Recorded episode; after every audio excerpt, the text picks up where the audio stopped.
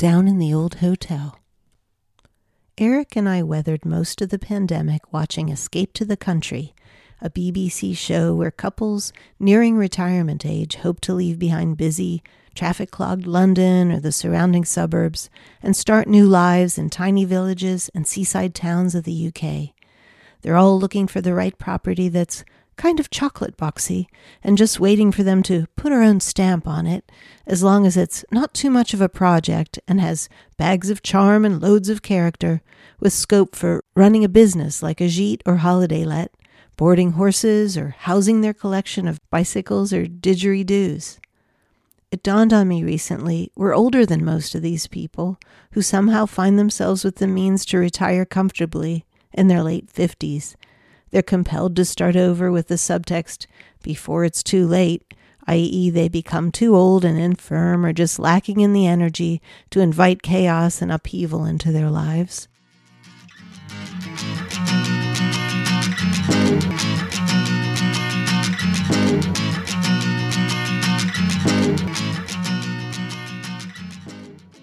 We started running out of episodes in acceptable UK counties and countries, Wales is usually off the table, just too far from anything and weird.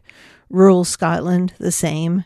I've seen enough Dorset and Devon to write my own travel guide, and the counties closest to London are too rich for my blood. So lately we've switched to the hotel inspector. Each episode, a gimlet eyed veteran hotelier with an adorable head of curly hair and a way with high heels and a red leather valise tries her damnedest to rescue Britain's struggling hotels from going under. The episodes are all pre COVID, so there's a tinge of longing at the sight of some of these depressing shitholes, even though we long ago stopped taking chances with hotels in the UK and mainly stick to the boring consistency and good night guarantees of the Premier Inn chain. Unlike the alien couples of Escape to the Country who are ambling off towards a cozy sunset with views to die for, polar fleece arm and polar fleece arm, the hotel owning couples and singles of Hotel Inspector feel more like us, deluded dreamers who took on a challenge years ago and are now found scratching their heads, going, But we thought it would be fun. We thought it would be easy. We thought we'd make money. For no reason they can fathom, their charming rooms are, they glance around shabby, dusty, out of date reception area or courtyard, for the most part empty. How to stay current. It's often so obvious what they could be doing better that we have to set our dinner trays aside so we don't spill food all over while we shout at the TV. But one senior pair really touched my heart the other evening. They were so impeccably dressed. He, a former farm machinery salesman, playing Lord of the Manor in tweeds. She, a one time model in cashmere, pearls, and a slash of bright red lipstick.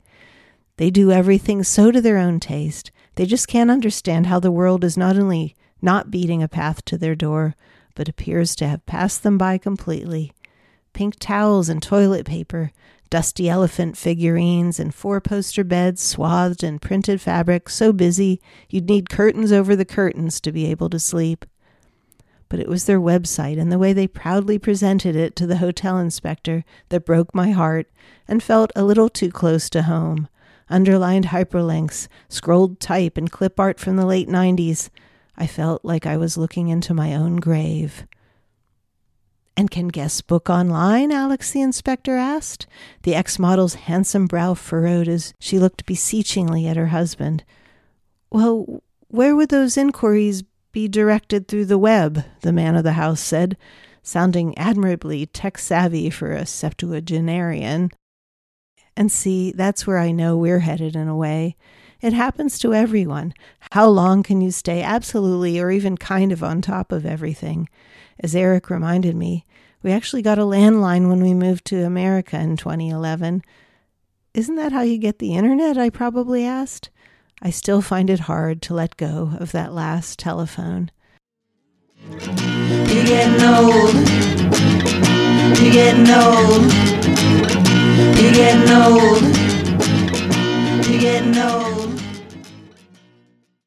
I guess I've already trod this ground with the whole Substack versus blog thing a few weeks back. Like a burnt out country innkeeper, the online housekeeping I know I should get to continues to sprawl. Being stuck at home would have been an excellent time to smarten things up. But first, I wanted to make sure the world wasn't going to end. Without live gigs, I've barely gone on my website to update things for over a year, and all the photos from two to three years ago feel out of date. Should I use Linktree instead? Why do I have a Squarespace and a WordPress site? How can I integrate things better, update, streamline? My YouTube channel is the swimming pool I keep forgetting to clean, and oh god, MailChimp. My social media presence is a patched together B&B perched on the edge of a busy town. I shuffle out in a hoodie and hair rollers to greet prospective guests.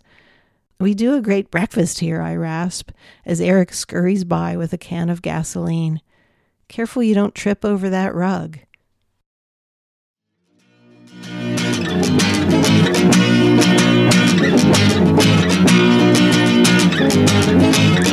You're getting old.